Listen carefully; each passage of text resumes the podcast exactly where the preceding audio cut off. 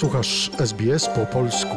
Więcej ciekawych historii znajdziesz na stronie sbs.com.au ukośnik polisz. Mam przyjemność rozmawiać z naszym korespondentem z Polski, Przemkiem Przybylskim. Witam Ciebie serdecznie na antenie Radia SBS. Dzień dobry, kłaniam się.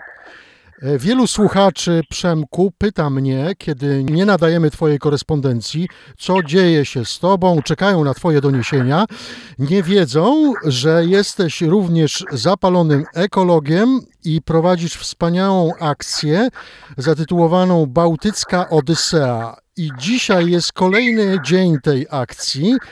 E, Zatem jest e, bardzo dobra okazja, abyś powiedział nam coś więcej na temat tego projektu. No właśnie, przepraszam wszystkich słuchaczy, e, że tym razem nie ma korespondencji, mimo że w Polsce wiele się dzieje, bo to codziennie mamy i kolejne rekordy zachorowań na koronawirusa. I od dzisiaj właśnie rząd wprowadził nowe restrykcje. Teraz trzeba nosić maseczki wszędzie, nie tylko w sklepach, nie tylko w szkołach, ale również na ulicy. No ale niestety tym razem wyjechałem nad morze i nie mam możliwości napisania i przygotowania tej korespondencji, ponieważ e, okazja jest specjalna. No, rzeczywiście jestem jednym ze współorganizatorów akcji Bałtycka Odyseja i dzisiaj no, właśnie zaczynamy ostatni etap tej akcji i w ten weekend będziemy ją kończyć. Już mówię, co to jest za akcja. To jest e, pierwsza tego typu akcja w Polsce, która polega na tym, że przemaszerowaliśmy całe polskie wybrzeże. Od Świnoujścia do Krynicy Morskiej. Ja teraz właśnie jestem w Krynicy nad morzem. I posprzątaliśmy plaże wzdłuż całego polskiego wybrzeża. To jest odcinek ponad 500 kilometrów.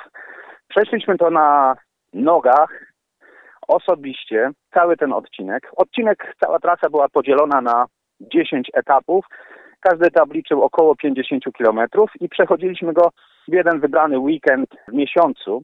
I teraz mamy dziesiąty odcinek, dochodzimy do ostatniej miejscowości na polskim wybrzeżu, właśnie do Krynicy Morskiej. Tutaj kończymy tą akcję, będziemy robić podsumowanie.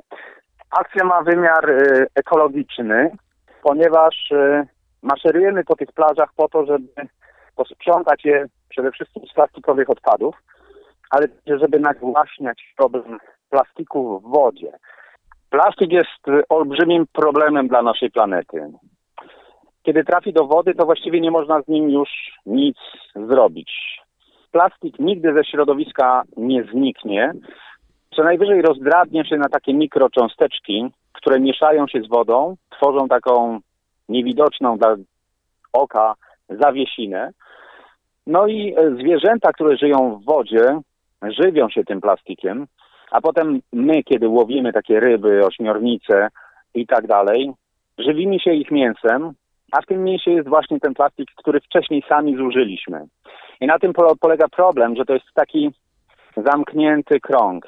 Człowiek wytwarza mnóstwo plastiku, ten plastik trafia do środowiska, trafia do wody, w wodzie pożerają go stworzenia morskie, a potem ludzie, którzy jedzą te stworzenia, również zatruwają się plastikiem. A oczywiście to jest sztuczna substancja, tworzywo sztuczne, które jest oczywiście bardzo dużym, śmiertelnym nawet zagrożeniem dla każdego żywego organizmu, dla organizmu każdej ryby, która połknie taki plastik, a potem oczywiście również dla organizmów ludzi.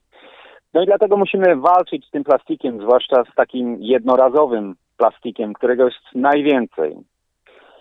Żeby e, planeta, na której żyjemy i na której będą żyć przyszłe pokolenia, nasze dzieci, wnuki i prawnuki i tak dalej, i tak dalej, żeby wciąż nadawała się do życia, bo jeśli nie powstrzymamy produkcji tego plastiku, jeśli nie powstrzymamy zaśmiecania, to wkrótce w morzach i oceanach będzie więcej plastiku niż ryb, a życie na Ziemi stanie się nie do zniesienia.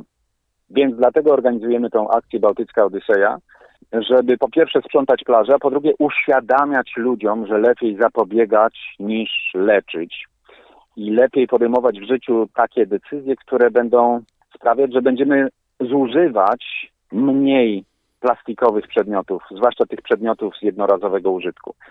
Wspaniała akcja. Ile osób bierze udział w tej akcji? To są wszystko wolontariusze, rozumiem. Tak, akcja jest e, absolutnie dobrowolna, i e, dostępna dla każdego. Każdy może się dołączyć do naszego marszu na każdym etapie. E, od początku marszu od stycznia do teraz dołączyło do nas na trasie bezpośrednio na plaży około tysiąca osób, ale mieliśmy też bardzo wielu fanów i sympatyków w internecie, którzy wspierali nas wirtualnie. Zwłaszcza w marcu i w kwietniu, kiedy w Polsce był lockdown, nie można było wychodzić z domów, więc oczywiście nie mogliśmy pojechać na plażę. Pojechał sam jeden Dominik Dobrowolski, ekolog, z którym wspólnie organizujemy tą akcję. I on sam jeden maszerował po plaży. Natomiast wtedy bardzo wiele osób wrzucało do internetu, na media społecznościowe filmiki, na których pokazywali, jak uprawiają aktywność fizyczną na swoich balkonach, albo jak sprzątają w swoich ogródkach, czy w najbliższym otoczeniu swojego domu wrzucali te filmiki e, na Facebooka i inne media społecznościowe i pokazywali w ten sposób wsparcie dla tej akcji. Takich osób było kilka tysięcy, między innymi również z Australii, bo dostaliśmy na przykład dwa filmiki z Sydney. To bardzo cieszy, bo to świadczy o tym, że ludzie mają coraz większą świadomość tego problemu i coraz więcej osób chce coś z tym zrobić. No i bardzo się cieszę, że możemy wspólnie działać. Czekamy na zdjęcia. Czy będą gdzieś umieszczane na Facebooku, na e, stronie akcji? Tak, oczywiście ja wrzucam e, z każdego etapu zdjęcia, relacje filmowe na e, swojego Facebooka. Mamy też stronę pod nazwą mniejplastiku.pl, tam też są wszystkie relacje, zdjęcia, informacje o tym, jak możemy walczyć z plastikiem.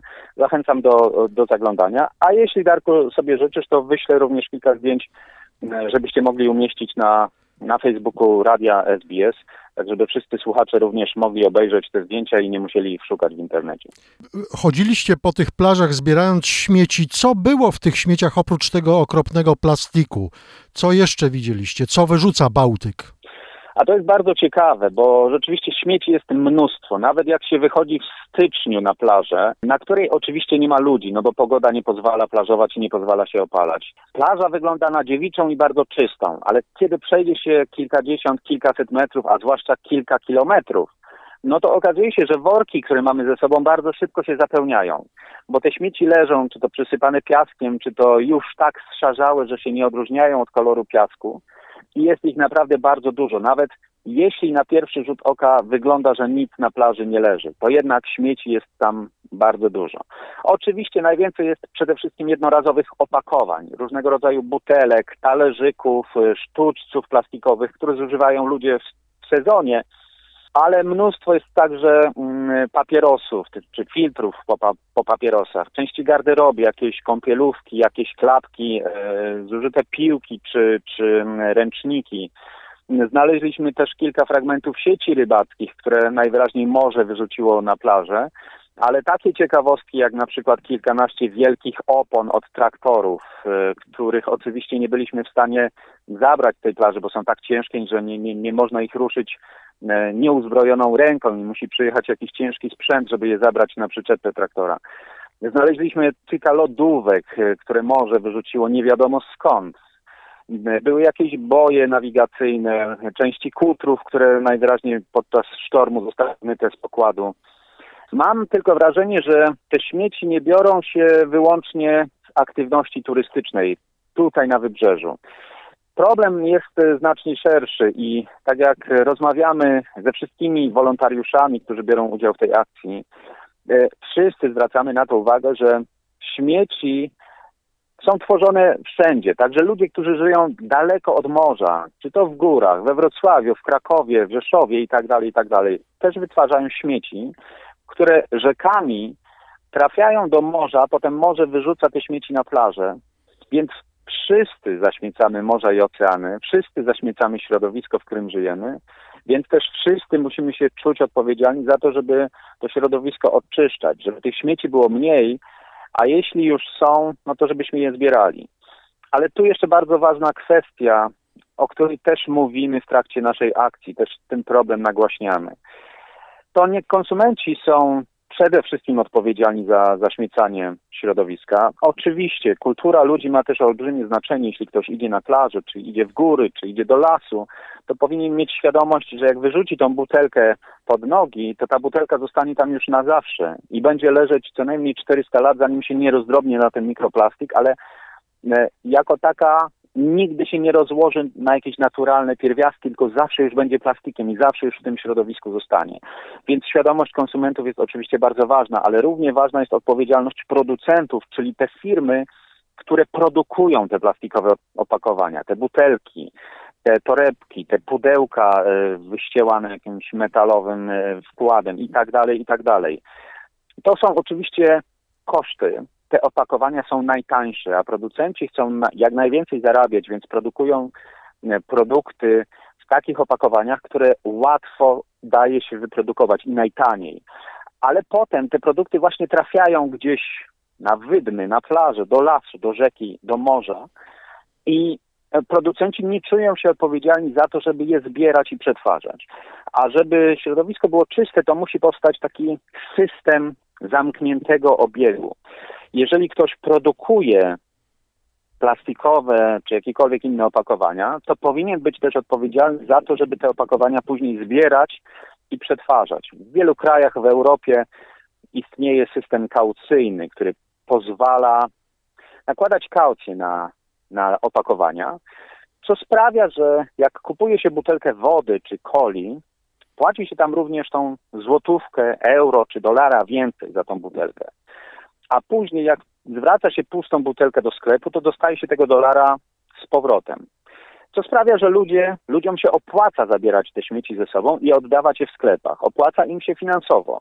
A nawet jeśli ja osobiście wypije tą wodę czy kolę z plastikowej butelki, zostawię ją na plaży, no to później ktoś inny ją znajdzie, weźmie tą butelkę i zarobi tego dolara, ponieważ on odda ją właśnie do sklepu. Tak działa system kaucyjny i sprawia, że te śmieci szybciej znikają ze środowiska, bo to się wszystkim opłaca. No ale to musi rzeczywiście zaangażować się rząd, mus, muszą zostać wprowadzone specjalne przepisy, no i muszą się producenci też zaangażować w to, żeby stworzyć system odbioru tych zwracanych butelek czy innych opakowań i przetwarzania ich. Niestety w Polsce zaledwie 15% opakowań jest recyklingowanych, w Europie nieco więcej, 30%, ale to i tak wciąż za mało, to świadczy o tym, że 70% wszystkich odpadów plastikowych pozostaje w środowisku i nic się z nimi nie dzieje, nie są przetwarzane. Można byłoby godzinami rozmawiać na temat ochrony środowiska i na temat Waszej pięknej akcji. Niestety czas antenowy nam na to nie pozwala. Powiedz nam tylko na samym końcu, jaką dzisiaj macie pogodę i czy wytrwacie do końca dnia? No rzeczywiście, zaczynaliśmy naszą akcję w styczniu, kiedy pogoda była taka sama jak właśnie jak teraz w październiku. Y, jest pochmurno, y, wiszą nad nami deszczowe chmury, pewnie za chwilę zacznie padać, ale mam takie wrażenie, że kiedy się wychodzi na plażę, w jakimś innym celu niż opalanie i wypoczynek, to pogoda nie ma większego znaczenia. Ja oczywiście mam na sobie deszczową kurtkę, jestem dobrze przygotowany i nie zwracam uwagi na warunki atmosferyczne. To znaczy, czy pada, czy wieje wiatr, to nie ma dla mnie znaczenia. Powiem więcej, że jak się chodzi plażą w czasie zimy, kiedy jest mocny wiatr, kiedy jest sztorm na morzu, kiedy chmury tworzą wspaniałe kształty, obrazy na niebie, to to jest przeżycie niemal mistyczne. Bardzo przyjemnie się wtedy spaceruje po plaży. Mimo, że oczywiście wiatr i deszcz biją w twarz i to, to może być trochę nieprzyjemne, ale człowiek nagle uświadamia sobie, że sam jest częścią tej wielkiej natury i jest taki malutki w porównaniu do tych sił, które rządzą naturą, do tego wiatru, do tego morza. Jesteśmy tacy malutcy, tacy nieistotni i tak e, związani z tą naturą, że naprawdę uświadamiam sobie wtedy, że muszę walczyć z tym problemem, z tymi śmieciami, które człowiek wytwarza, bo w ten sposób sam niszczy świat, w którym żyję. I kiedy myślę sobie o moich dzieciach, kiedy myślę sobie o dzieciach, które moje dzieci być może kiedyś będą miały, to naprawdę czuję odpowiedzialność za przyszłość, za to, co będzie się działo na Ziemi za te kilkadziesiąt czy kilkaset lat. I dlatego maszeruję po plażach i dlatego je sprzątam. Dziękujemy serdecznie i za akcję, i za rozmowę z Tobą i udanego dnia. E, miałem okazję i przyjemność rozmawiać z naszym korespondentem z Polski, Przemkiem Przybylskim. Zainteresowało Cię? Chcesz usłyszeć więcej? Słuchaj nas na podcastach dostępnych w Apple Podcast, Google Podcast czy Spotify lub w jakimkolwiek innym, który używasz.